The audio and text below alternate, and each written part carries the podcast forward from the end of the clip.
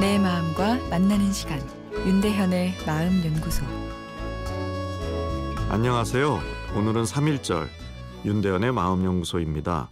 3.1절이 국경일인 것은 국가와 민족을 향한 희생을 기념하고 애국심을 고취하기 위해서인데요. 오늘은 이 숭고한 희생의 심리에 대해서 이야기 나누겠습니다. 사람은 자신의 욕구를 먼저 충족시키려는 게 본능일 텐데요. 이런 경향이 심한 경우 이기적이다. 영어로 selfish하다 하죠. 반면 이타심은 영어로 altruism 또는 selflessness라고 하는데요. 나보다 타인의 행복과 복리에 더 관심을 갖는 것입니다. 희생은 이타심이 구체적으로 행동으로 옮겨지는 것이라 볼 수 있겠습니다. 고통을 피하고 이기적인 행동을 추구하는 것이 인간의 기본적인 본능일 것 같은데 이와는 거꾸로 역행하는 이타적인 희생적 행동을 어떻게 설명해야 하는지가 이 뇌과학과 심리학의 연구 분야이기도 합니다. 얼핏 생각하면 이타적인 행동은 이기적인 충동을 억제할 때 가능할 것으로 추측됩니다.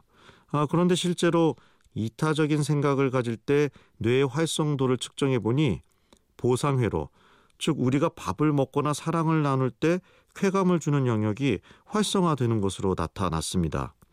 그러니까 본능의 억제를 통해서 이타적인 행동이 나오는 것이 아니라 뭐 일부는 이타적인 행동을 할 때 오히려 가장 원초적인 행복 회로가 활성화된다는 거죠. 다시 말하면 이타적인 행동에 쾌감이 있다는 건데요. 또 다른 연구를 보면 이타적인 행동을 할 때 세상을 바라보는 시각과 연관이 있는 뇌의 부분이 활성화되는 것으로 나타났습니다.